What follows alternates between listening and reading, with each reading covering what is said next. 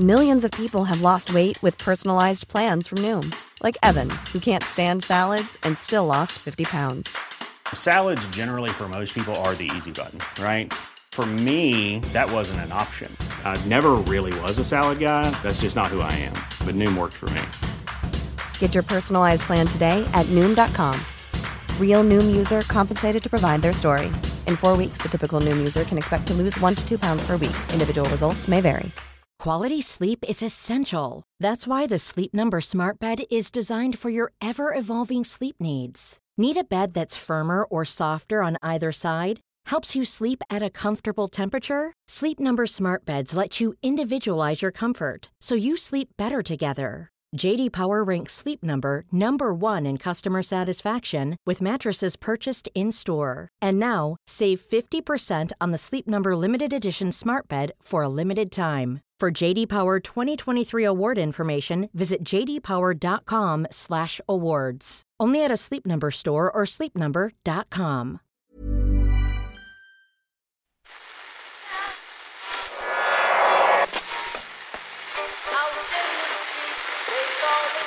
Which one is that? That's the second time it's gone off.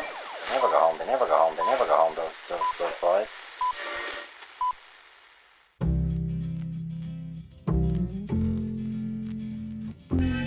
And I said, I want to win the league, but I want to win it better. You can understand that, can't you? Yes. Good lad. So he's almost like having a second captain in the team. Second captain, first captain, whatever.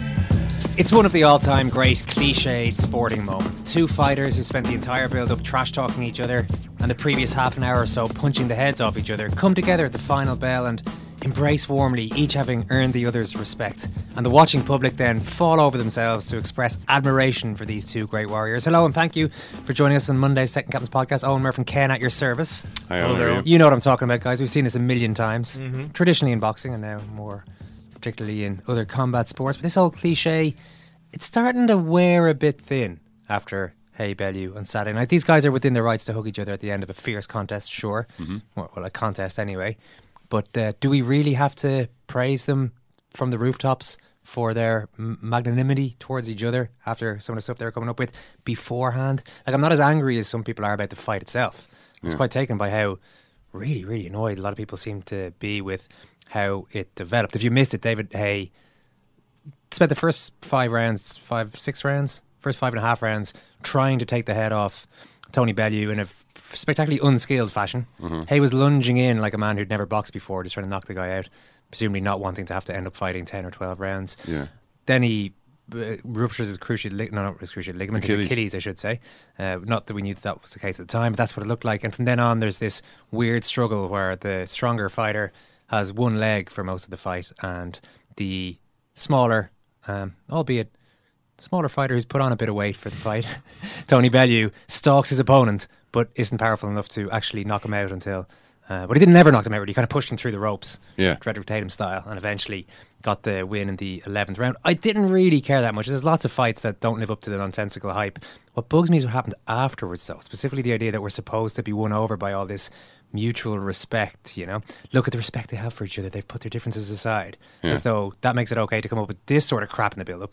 I'm gonna smash your fucking head You're in, and you know miss. it. Both of us know it. Silly right hand. You're getting You're done. going to this miss. right hand is going You're through going your to fucking miss. head. You're Going going to miss. head and you know it. You're going to miss. Done. You're going to miss. know it. All of You're these fucking retards know it miss. as well. You're You're getting done. All of you. All of you pricks. You're all getting, you all of you. Bet all your fucking money on it. He's getting done. All of you. You're a fucking prick. There you go. That's uh, David Haye. That's the height of trash talk these days. Not much subtlety to it. No. Um, well, I suppose did it work? I mean, the, the fight seemed to be quite a big event. You know. Well, my argument would be Anthony Joshua is going to be fighting in a pretty big event in a few weeks' time, and he doesn't have to do it. The idea that you have to sell the fight by using language like that, I think, is not really true. Actually, Yeah. I think there's different ways of setting events. Well, it, you could do a better job of it than David Haye was doing. You've got a bit of bit of charm about you. Conor McGregor, for all his detractors, has a bit of charm about him. Well, And- McGregor- and, and, and, it's actually very funny at times. McGregor is funny. This is the thing. There's I mean, nothing. There's none of that with Haye. Um, well, you know, some some guys just don't really. Are charmless. David Haye is a, is a He's charmless a, man. It's true. uniquely, I would say, charmless man. Why u- uniquely?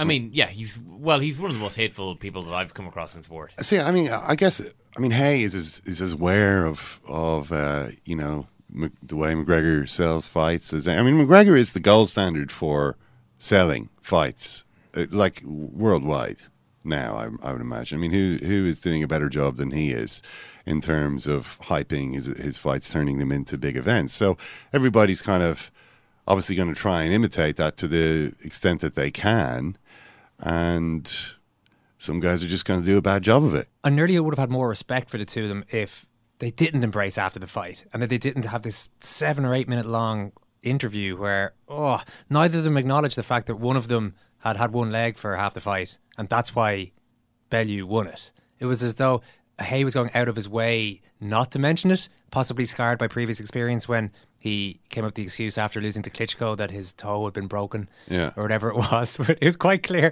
he he wanted to, the interviewer to be aware and everyone to be aware what had gone on without him saying. I, I can't take anything away from Yeah. Tony Bellew. And then Bellew was going on as though he just beaten the greatest fighter that ever lived. It was pretty painful stuff.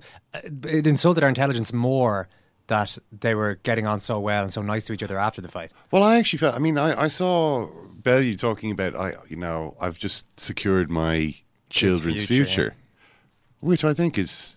I don't know how much money he made. Do, do we know how much money he made? Um, I haven't got the figure handy. But he that seems that strikes me as a as a legitimate thing to be happy about. I mean, he's just he's a won the fight. B he's made an enormous amount of money, so of course he's going to be euphoric, uh, even to the extent of you know. I'm talking looking, more looking here. over at David Haye and seeing, you know, a, a wonderful guy. I mean, And potentially another cash cow for a rematch. I don't see how that's going to be pulled off, but that's what they're talking about. well, you know, uh, hopefully the Achilles knits together, and, and who knows, we can get it on again. Guardians Donald McRae knows his boxing, including its tawdry side. I'll be interested to hear his take on Saturday night. Oisin McConville is going to be in studio to write off Mayo's chances of winning the All Ireland this year based on Saturday night's performance against the Dubs at Croke Park. I don't know if he's going to write it off. I can't speak for Oisin just yet, but we'll see what he has to say. We got a tweet in from Dave Higgins, one of our beloved World Service members, after Friday's chat about Wilt the Stilt Chamberlain. A great second captain's episode on the Big Dipper is the perfect excuse to post one of the greatest photos ever. Now, personally, Dave, we prefer Wilt the Stilt as a nickname, not Mhm. the Big Dipper, even though that's preferred by the man himself. This is the photo that Dave has sent us on here again, if you want to have a look. ask you to identify the three men in question here and the pose being struck. The three men, Andre the Giant is on the right. Mm-hmm. Arnold Schwarzenegger is, is in the center, being held up. That's Wilt the Stilt Chamberlain, Ah, Wilt the Stilt. dressed as the head of the Queen's Guard or whatever we discovered his role was in Conan the Destroyer. But look how small Arnold Schwarzenegger's made to look. Arnie looks like Alexis Sanchez. It's incredible. Um, yeah, An- Andre the Giant is a large man. That's a large pair of trousers, uh, a large pair of comfortable slacks that uh, Andre the Giant is wearing.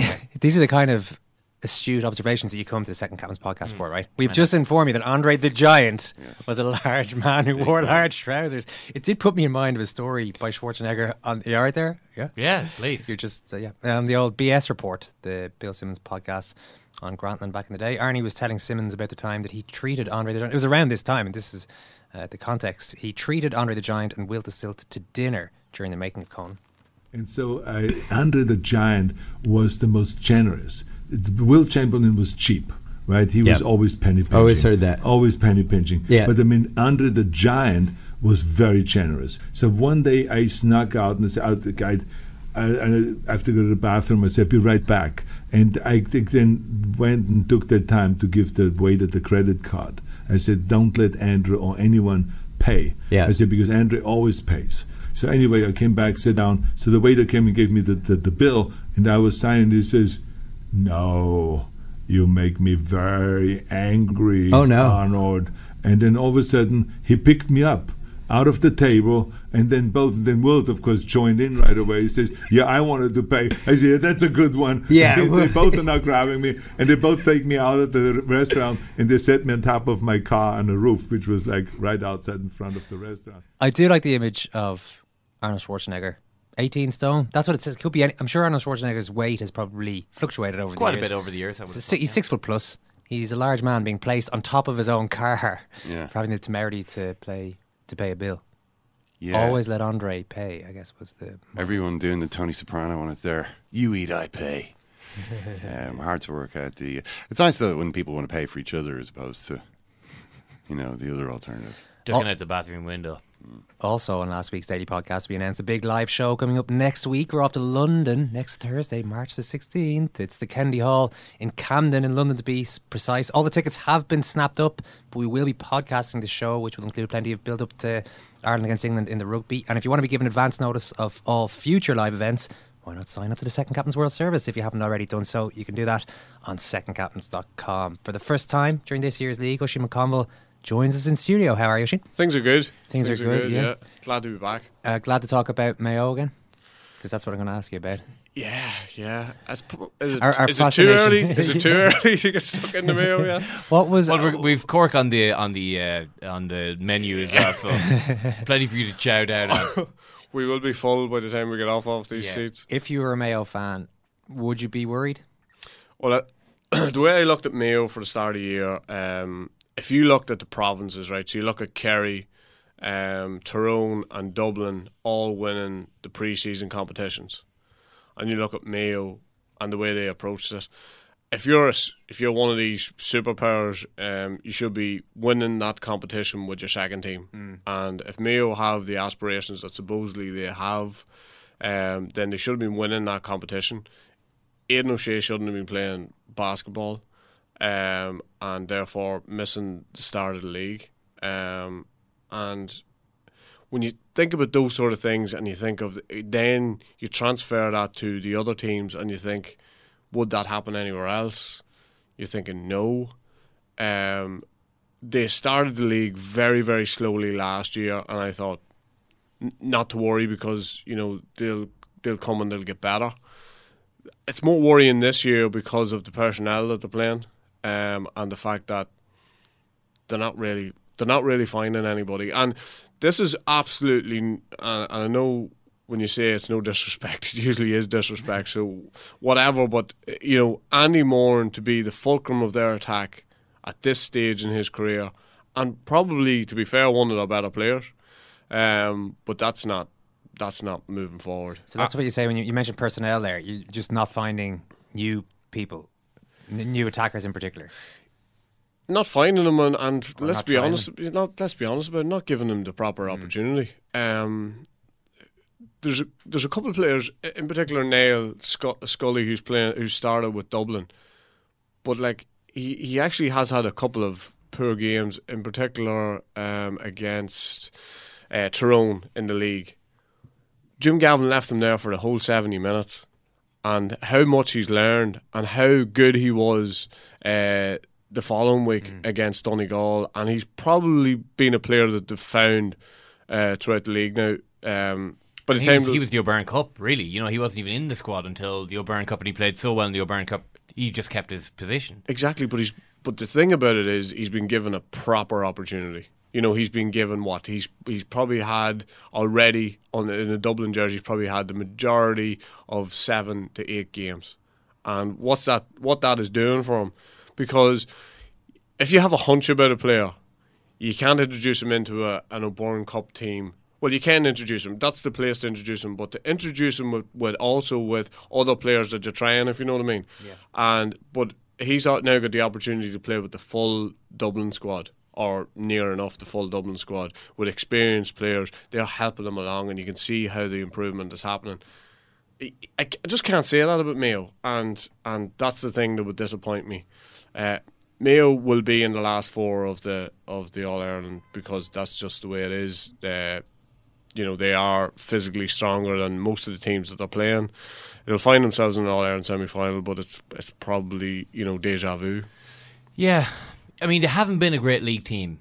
You know, the, this the the team that we've seen over the last four or five years have been based on playing well in August and September. That would be the only slight caveat that I would that I would offer. But I mean, they've tried. You know, guys like Fergal Boland was very good against Roscommon, for instance, yeah. and we just you know he he uh, Conor Loftus. But these guys, they're not showing us enough in February and March and April to suggest that when the time comes, Jason Doherty won't still be playing at number twelve for Mayo in the championship. Yeah, but do you, do you, and this is a genuine question. Do you think they're getting the opportunity to prosper?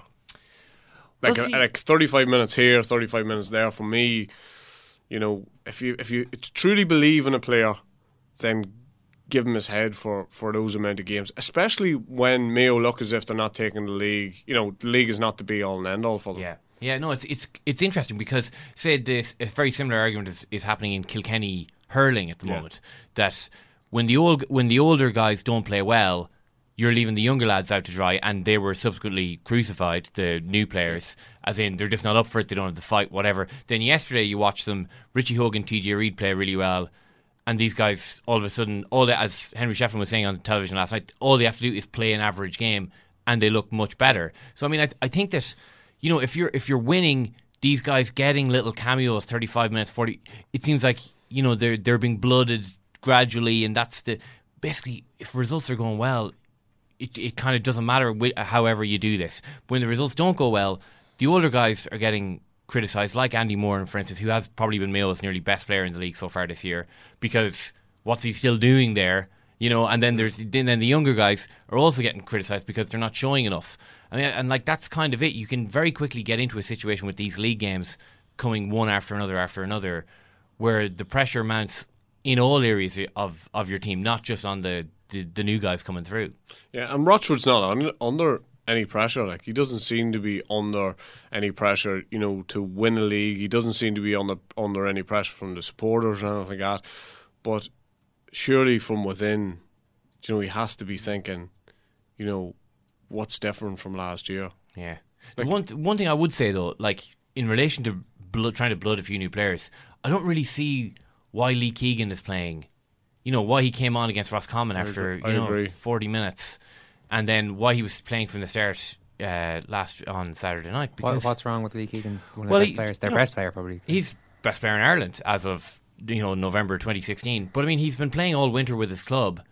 Uh, you know Lee Keegan, like of you know, it's not like Lee Keegan is a you know a form guy or you know he needs to play his way back into like the guy's just a machine. He's just an absolute machine. Like Jeremy, where's Diarmuid Connolly? You know he's uh, sitting at home re- resting himself because he's been playing with Vincent for the last four or five months. I mean, it just it makes sense to me for Lee Keegan to just have had the last three weeks off and play the last league game and make sure that he's ready for a, a big summer. Because when the time comes, Mayo are going to be looking to Lee Keegan. I, cou- I definitely couldn't agree more with I that. mean, you've been in this situation loads yeah, of times. no, and I definitely agree with that. And I think what you'll what you'll see with Jim Gavin and the way he he will use Diarmuid Connolly, he'll take him on prob- possibly the next day or or the game after because there's a two week break now, which will make a big difference from a Dublin point of view. But uh, Connolly will probably be introduced maybe in the next game or the game after, and then he'll probably play the last game, and then he'll probably play the league final, and he'll be introduced in that way.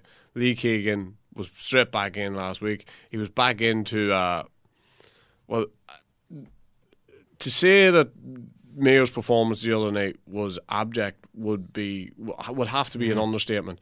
And the, and the one last thing I would say about Mayo is that I still am not sure exactly what way they're playing, and I've watched them in every league game so far this year, and I th- I feel as if they've played differently in all of those games.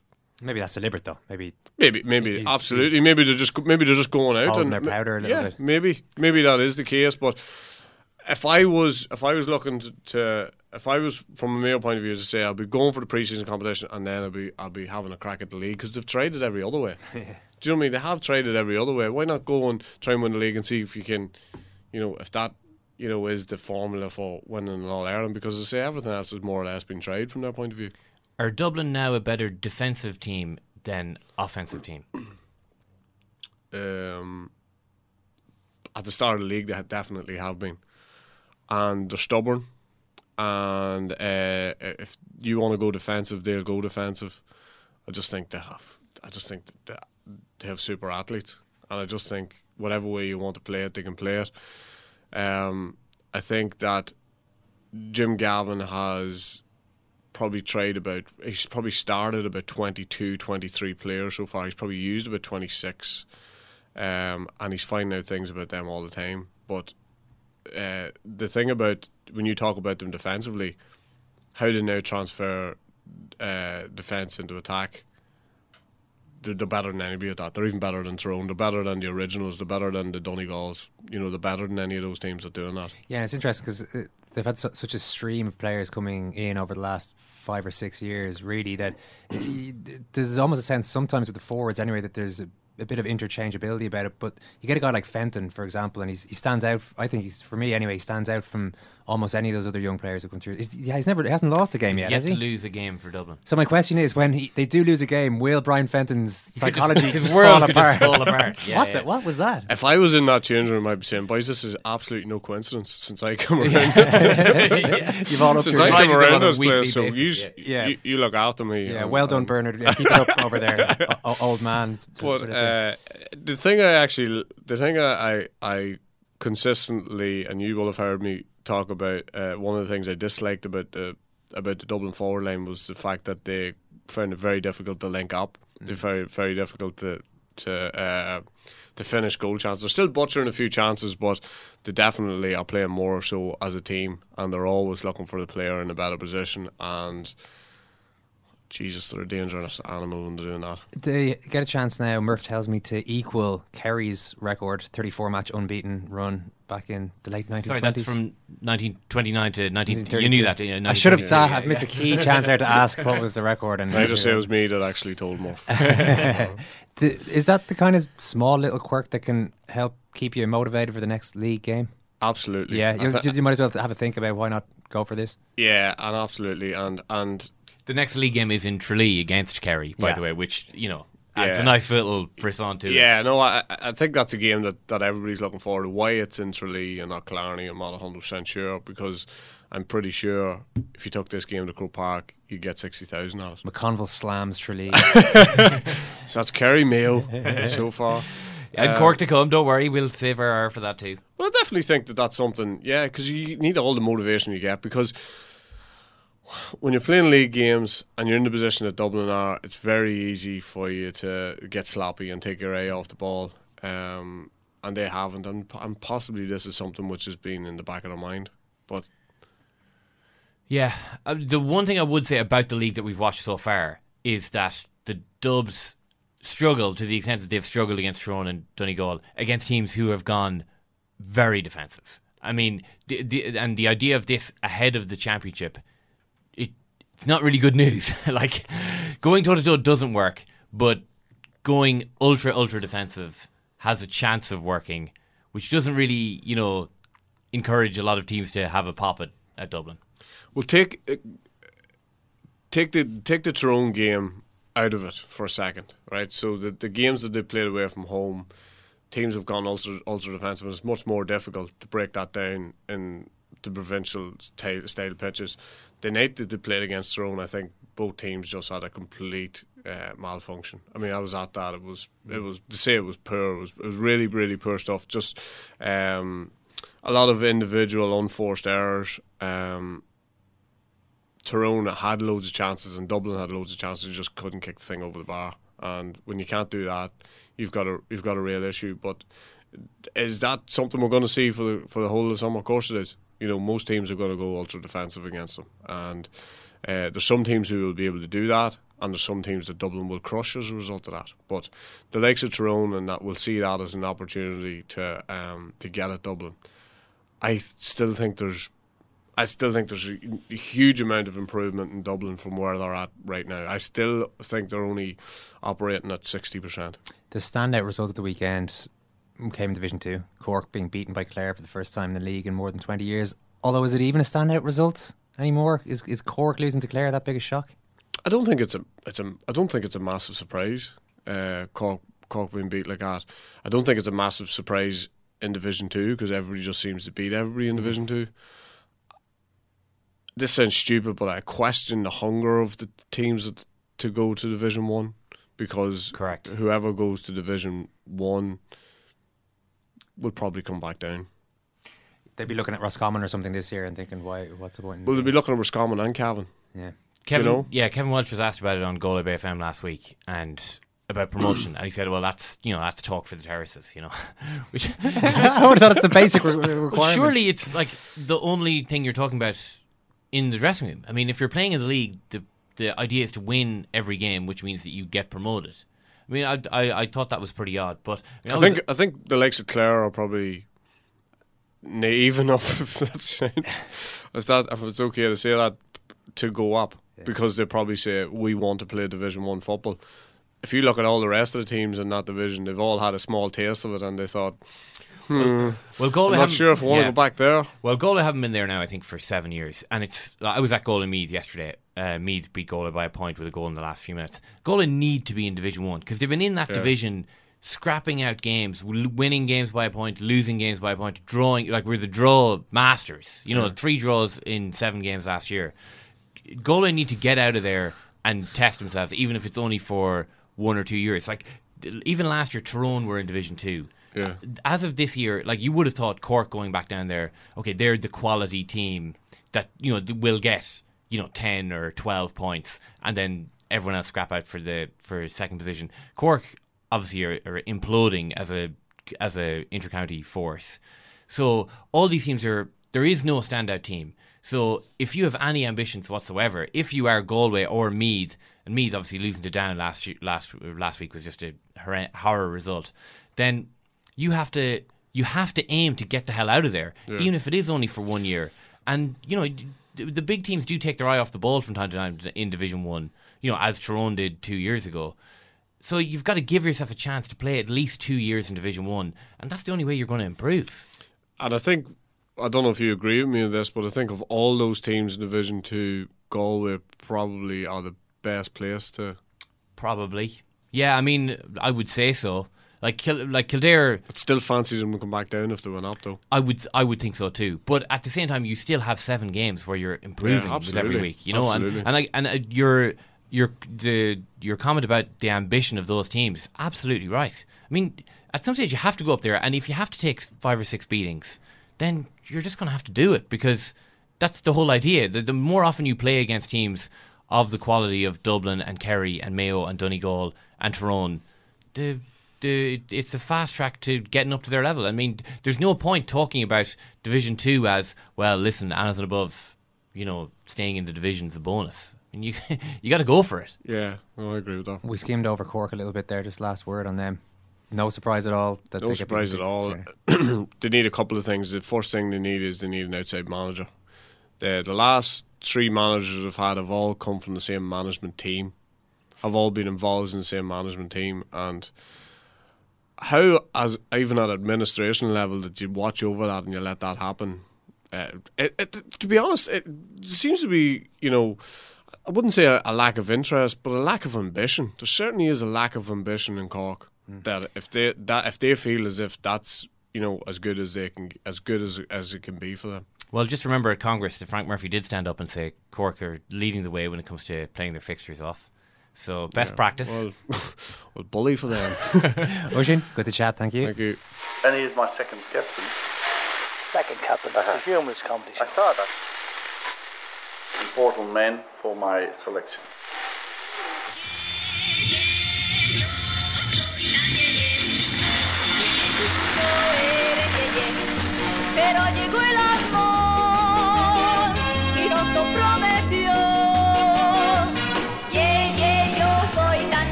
Murph, where are my manners? I never asked you. Are you shocked that Clare, 2017, Clare can beat Cork in a league game? Well, yeah, uh, a little surprised, uh, Eoin, and I, I, I think that we, we, Cork have earned that much respect. I think over the course of the last, I don't know, thirty years of being a reasonably good football team. Yeah, but if you, even you, if you base it on last year's results, Yeah, if you took an alien Murph who'd never seen Gaelic football to take the biggest sporting cliche, Yeah. even bigger than the cliched moment where fighters embrace after a Yeah. fight, took, took an alien, stuck them down in the middle of, of Division Two, Division Two, you'd say drew a line between Galway, both uh, of of and both of those teams have played Galway away from home. Cork really should have beaten Galway in the first round of the league. Galway hammered Clare uh, last week in round three of the league. Uh, so I mean, you would still have said that Cork are be- are better than Clare going by going by that logic. But I mean, it is. I mean, to not to go back again to the uh, the Congress uh, Farrago and all the rest. But I mean, the Clare football. There were Clare footballers telling us that you know the weaker counties need to be looked after in this uh, in this. Clare are actually in the top eight now. You know, you like I, I whatever you can't. It's not that they can't talk about being a weaker county. They were in the All Ireland quarterfinals last year. They're now uh, second in division in Division Two. So they're in the top ten anyway. Yeah, but I mean, if you cross reference Hmm. last year's championship with this year's league, which is pretty much what you would do if you were drawing up the top eight, then Clare are already in it. So I mean, what, whatever about any other county uh, belly aching in the wrong about a weaker county, Clare, Clare have no have, they they have no further grounds for argument, and that's because of their consistent excellence in the league. Uh, and their excellence in the championship last year. So I'm sorry, I'm not going to listen to any more Clare footballers talking to me about weaker counties. Want to know what's in today's Second Captain's Football podcast? That's. Yeah. They have asked for that, really. Well, you can laugh. It was the World Cup. I'm a little bit of an idealist, but having said that, I want to be like me. Well, you don't know what you're talking about. What did you know? I'd like to stay alive for 16 All right, lads, and a half we're going to years, leave it there. I'd say it to your face, not say it to you now. Come down Swansfield and we'll see them, won't we? What you doing down here, you shawny man? Well, and the biggest story today, something we spent most of the time talking about, is Alexis Sanchez and whether he is, um, you know. That was me tr- trying to whistle, by the way. I can't I, whistle. I, I honestly thought that was some sort of mechanical malfunction. you looked over at Simon there and thought, "Is this okay? Can this does this have to be edited?" No, that's my attempt at a whistle. Is he? Someone's brought an extremely squeaky wheel into the office. Sorry, Ken. My apologies. I half whistled during your speech. Is he the beating heart of Arsenal Football Club? Or does he need to learn something about manners? um, is really what it's what it's all about. Um, Arsene Wenger actually said that today, completely false. Stories you've heard about Sanchez falling out with me, completely false. I left him out because I wanted to kick long balls to Olivier Giroud. So, if you believe that, then you should listen to the podcast because you're wrong. and uh, we talked a bit about that. Miguel was at London Colney to see Arsene Wenger today, so we heard, we heard a little bit from him from the from the ground as well. Excellent trolling there, Ken, of our listeners to get them to listen to the football podcast today. The Guardian's Donald McRae has written a number of brilliant boxing books, most recently A Man's World. Good to chat to you again, Donald. How are you? I'm good, thanks, Owen. How are Uh, you? Not bad. Yeah, this fight, I think it's fair to say, has divided opinion. Uh, it's either an heroic scrap between two injured warrior warriors or a total farce between two loudmouth idiots. Which side do you fall on? Uh, I'm firmly on the fence on this one. I think there's uh, elements of both those arguments here. Certainly before the fight, um, I had a lot of ambivalence, and I was not going to buy it because, especially what David Haye had been saying he was going to do to Tony Bellew. But typical sucker, in the end, I coughed up the money, and, and we did watch it. Um, I slightly think it's more to the farcical element. Um, sure, David Haye showed a lot of heart, as did Tony Bellew. But um, it, it was a bit of a, a, a bizarre evening, wasn't it? Yeah, well, it was, and the fight itself, uh, in in boxing terms, I guess the issue that a lot of people have with it is that there's one guy clearly on one leg for uh, about half of a fight, and the other fighter Yeah. doesn't have the power to take the first guy out. Yeah, and and the second guy, Tony Bellew, obviously is certainly no no measure. He's not a heavyweight. Um, and David Haye wasn't a heavyweight for many years, but then bulked himself up. But he is an old old fighter who hasn't actually had a fight of consequence since 2011. So I think we come to it with with that. Um, not cynicism, but just knowledge that these were two limited heavyweights. But having said that, um, I think David Haye, especially after his debacle against Klitschko in 2011, where he blamed his defeat on a, a small on his small toe being injured, he did show a lot of heart on Saturday night. But I, I didn't quite go to the point. I've seen some people saying these were two gladiators and this is one of the finest nights ever of boxing. I certainly didn't feel that. The post-fight interviews were we had the usual fighters hugging each other and telling each other how great they were. What did you make of all this, given what had gone before? It, it was totally what I expected. I mean, Haye can be so distasteful, and he does it to, to sell a fight. But I did feel he, he went a little bit too far in, in the build up to this one. Um, but of course, they're talking about uh, possibly fighting again. I can't personally see that being a huge fight because this fight was so, sold on the animosity between the two guys, and now they're such big pals again. Um, I, I just don't think it would work. I think um, they, uh, Tony Bellew will go and, and attempt another fight at heavyweight, and I hope David Haye just uh, eases off into the sunset. This idea of these people like David Haye selling pay per views, selling fights Hmm. by talking in the way they did, calling people retards, talking about Yeah. uh, essentially implying that they're going to inflict real damage. Him, put him in hospital, yeah. put them in hospital, all, all this sort of stuff. Uh, You know, in a lot of other walks of life, most of them, you'd be called to account or maybe even lose your job for saying such, well, maybe besides President of the United States of America at the moment, but y y there'd be a lot of people would refuse to support you. There could be boycotts, that sort of thing. The rules for society seem to bend for boxers and for UFC fighters in the build-up. Uh, I don't, I don't know if you agree with that. Well, I do, and I the, the sort of uh, I bend myself because, as I said earlier, um, I sort of made up my mind I wasn't actually going to buy this fight because I didn't expect it to be as sort of bizarrely compelling as it turned out to be. But I also thought I should actually just make a stand and and with my own uh, sixteen ninety nine not cough it up this time. But yeah, I guess we are just uh, people who, who like boxing. We've heard it, we've become inured to it in a way. Um, but I don't think it'll ever change because this is just the nature of a of a dirty business, unfortunately. Why did you decide to shell out the 16 pounds, whatever it was? Well, because of my, my son, who uh, while his teenage sisters were doing other things, he's he's coming up for 16 and said, oh, he he was quite fascinated to watch this fight, uh, which was a quick excuse for me to say, oh, I'll go on then, let's get it. Um, I'm sure I would have got it anyway, but I, he was keen to watch it. And he was saying to me, oh, this is kind of weird night. And then I started to explain to him, he had heard about Mike Tyson biting Evander Holyfield's ear, of course. But I told him about the night um, when Holyfield and Bowe had fought in a world heavyweight ti- title fight. They were two genuine heavyweights. And the man jumped off his glider, he's called Sandman, and um, descended on Bowe and Holyfield. Uh, Holyfield. So my son, I think, uh, his eyes kind of opened even more, and he said, "Oh, so this is kind of normal." So I said, "Unfortunately, for heavyweight boxing, it's just another bizarre night." Um, yeah, but then you do. But he seemed to enjoy it. Okay, but you do have people like Anthony Joshua who doesn't have to resort to this kind of thing to sell tickets. So does Haye get a bit of a free pass? I mean, he's, he's over the years, he's, the stuff he says, uh, well, not not not just a free pass. There's almost like uh, something's built up around him. Listen to what David Haye has said now. His top five most hilarious David Haye comments, and he's talking about gang rape and this kind of stuff. Yeah, Why why is it that Haye is humoured in the way that he seems to be?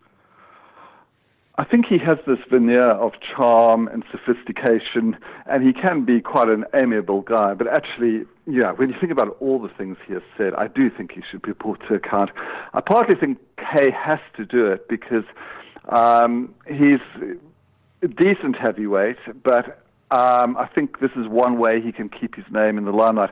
Anthony Joshua will find out a lot about him, but he is a formidable um, specimen is a heavyweight, and so far he hasn't needed to do anything to sell a fight because people want to see him because he's got genuine power and he, he seems to have all the tools that are needed. Haye, I think, has just um, had to have the showbiz element and the and the bad mouthing of opponents to build up this mystique about him. But you look at guys like Carl Frampton, Leo Santa Cruz, much smaller men. You know, those were genuine fights, and they did not need to talk about each other in this demeaning way. So um, I wish it would change and people would take more of an example from Frampton and Joshua, but unfortunately, being boxing, we'll always get the David Haye kind of comments being made. Yeah, and you talk about the demeaning comments which you made, but uh, the particularly in light of the recent enough death of Mike Towell in the Yeah. boxing world, in a sport like this, McGregor does this as well. He talks about Yeah. wanting to, I'm prepared to kill this man, this sort of thing, in the build up to a fight. You know, this has been going on, as you say, it's been going on for a long time. I don't think we're going to sit around here and come up with a solution to it necessarily, No. but it, it does seem that in, in, in, in so many others other areas of society you have to be a little more careful about what you say anymore and, and not so much in this one. Well, and this is the thing that puzzles me about David Haye because there was another awful incident less than a year ago. Nick Blackwell Yeah. um, fell into a coma after fighting Chris Eubank Jr. And David Haye showed enormous um, kindness and gave a lot of money to Nick Blackwell to help him in his convalescence. And Hay made this point then about, you know, this is people sort of think boxing is a circus, but actually people's lives are on the line. but then he comes to his own fight and he he perpetuates this kind of these dark comments and yeah, for an intelligent man, sometimes I just uh, am bewildered a little bit by David. Do- yeah, just sorry to cut across it, Donald. Just does he do it purely to sell tickets, or from what you know of him, does he actually enjoy saying these kind of things? Is there a part of him? uh, Everybody has their dark side. Is there a dark side in David Haye that is genuinely there, and this is the chance for him uh, in a, in the build to a fight to give vent to that side of himself? I, I think so, and also I think the fact is, hey, um, look, I haven't spoken to him for a couple of years, but certainly when I knew him, well, say five to ten years ago, he has a genuine passion for boxing. He's the kind of guy who would sit down and say, "Oh, did you see that fight?" and he would analyze it, talk about the mystiques of fighters, and he was seduced in a way by by some of the comments made. Not only, of course, he loved Muhammad Ali, but he liked the bad boys of boxing. And I think this appealed to him. And he's always sort of had this persona that he can switch on and off. But um, Is, is it more than just is it more than just a persona though? Is what I'm saying. Is is does he actually mean what he says when he calls Tony Bellew's fans that kind of thing? And I, I personally don't think he does. I think it is a persona. Um, uh, but that's that's only my own personal view. Um, I, th- I think he's just treading it out in the heat of hyping a fight. I don't personally think um, he wanted to, to put Belly into hospital. I just think it was cheap words. All right, listen, we'll leave it there. Uh, always good to chat, Donald. Thanks a million. Thanks so much, Owen. Won't you bring back all those colors to my dreams? Don't be rumble, float like a butterfly, sting like a bee. Ah! Don't give a damn about the money, being shot, take the title, take it all, and go to jail tomorrow. This chump has got everybody scared. Scared of what? You told him I don't have nothing but a prayer. Well, chump, all I need is a prayer because if that prayer reached the right man, not only will George Foreman fall, the mountains will fall. Oh my God, he's won the title back at 32. This brash young boxer is something to see, and the heavyweight championship is his destiny. You saw him on television, there was no one more beautiful. You saw him walking down the street, he was a beautiful thing to see. He moved around the ring, he had style and class, he was tall and good looking. Everything you'd want from a boxer, wrestler, football player. And to be honest with you, he belonged to the arts because he had poem, poetry, he had it all. Sugar man met a false friend on a lonely, dusty road. specimen, fighting machine. You know, it was handsome, it was articulate, it was funny, charismatic, and was whooping ass too. Yeah, I think you've probably come to the same conclusion as us. The level of build up and uh, forced animosity wasn't quite at the, the same of the same standard as the great Muhammad Ali there, but such as heavyweight boxing now. Maybe all it needed to rescue it really was some celebrity firepower after the fight, and that came in the form of Jamie Carragher in Bellew's dressing room. I'm soaking. It's better than Istanbul, that lad. Fuck off. fucking was for me, it's what? Lads, fucking hell. Uh, Simon's actually grimacing there at all that laughter. Can't quite take that much scouse But there's a really deranged laugh Nah, in there. and- and are can we- you play? Can, I'm soaking. Better than Istanbul, that lad. Fuck fucking was That for one me, That's it's Carragher. That's it. With the A. Is that Carragher? Yeah, yeah. That sounds almost um, evil. You know, like it, sounds. it sounds like it's the cackle of an evil sidekick of some kind. You know, Or a Can- witch. Can you actually play it one more time? Sorry. fucking was for me, it's what? Lads, fucking hell. Oh, wow. God, that was. Uh, well, it looks like they were enjoying themselves in the, in the dressing room after it. You can hear how happy Tony Bellew is, and good luck to him, I say. Katie Taylor fought on that card as well in the fight directly before Haye Bellew. If you didn't watch it, you might have seen the fifth round stoppage since then. She was sensational, to be honest about it. Comfortably the best performance of performance of the three fights she's had so far. First time she says herself that she's had a proper training camp. Now, admittedly, her opponent was rugged and durable as opposed to skilled in any particular way. Monica Gentili, an Italian who came in as a late replacement, was almost tailor made for Katie. She just kept coming forward, but with very limited speed and movement. That said, Katie was sharp and powerful and not afraid to slug it out. Carl Froch, I think it was, in co-commentary for that fight, seemed actually quite surprised about how powerful Katie was and how gung ho she was in going for a stoppage there. He said he didn't realise she had that in her locker. So certainly she impressed a lot of people in that one, and I'd like to see her fighting for that world title soon. That's pretty much it for this podcast, I think. Thanks, Kieran. Thank you, Owen. Thank you, Ken. Thanks very much, Ken. Thank Ken. you, Owen, and thank you, Kieran. Thanks so much for listening. We'll talk to you soon.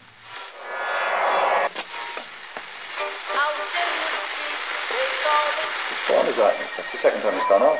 They never go home. They never go home. They never go home. Those those those boys.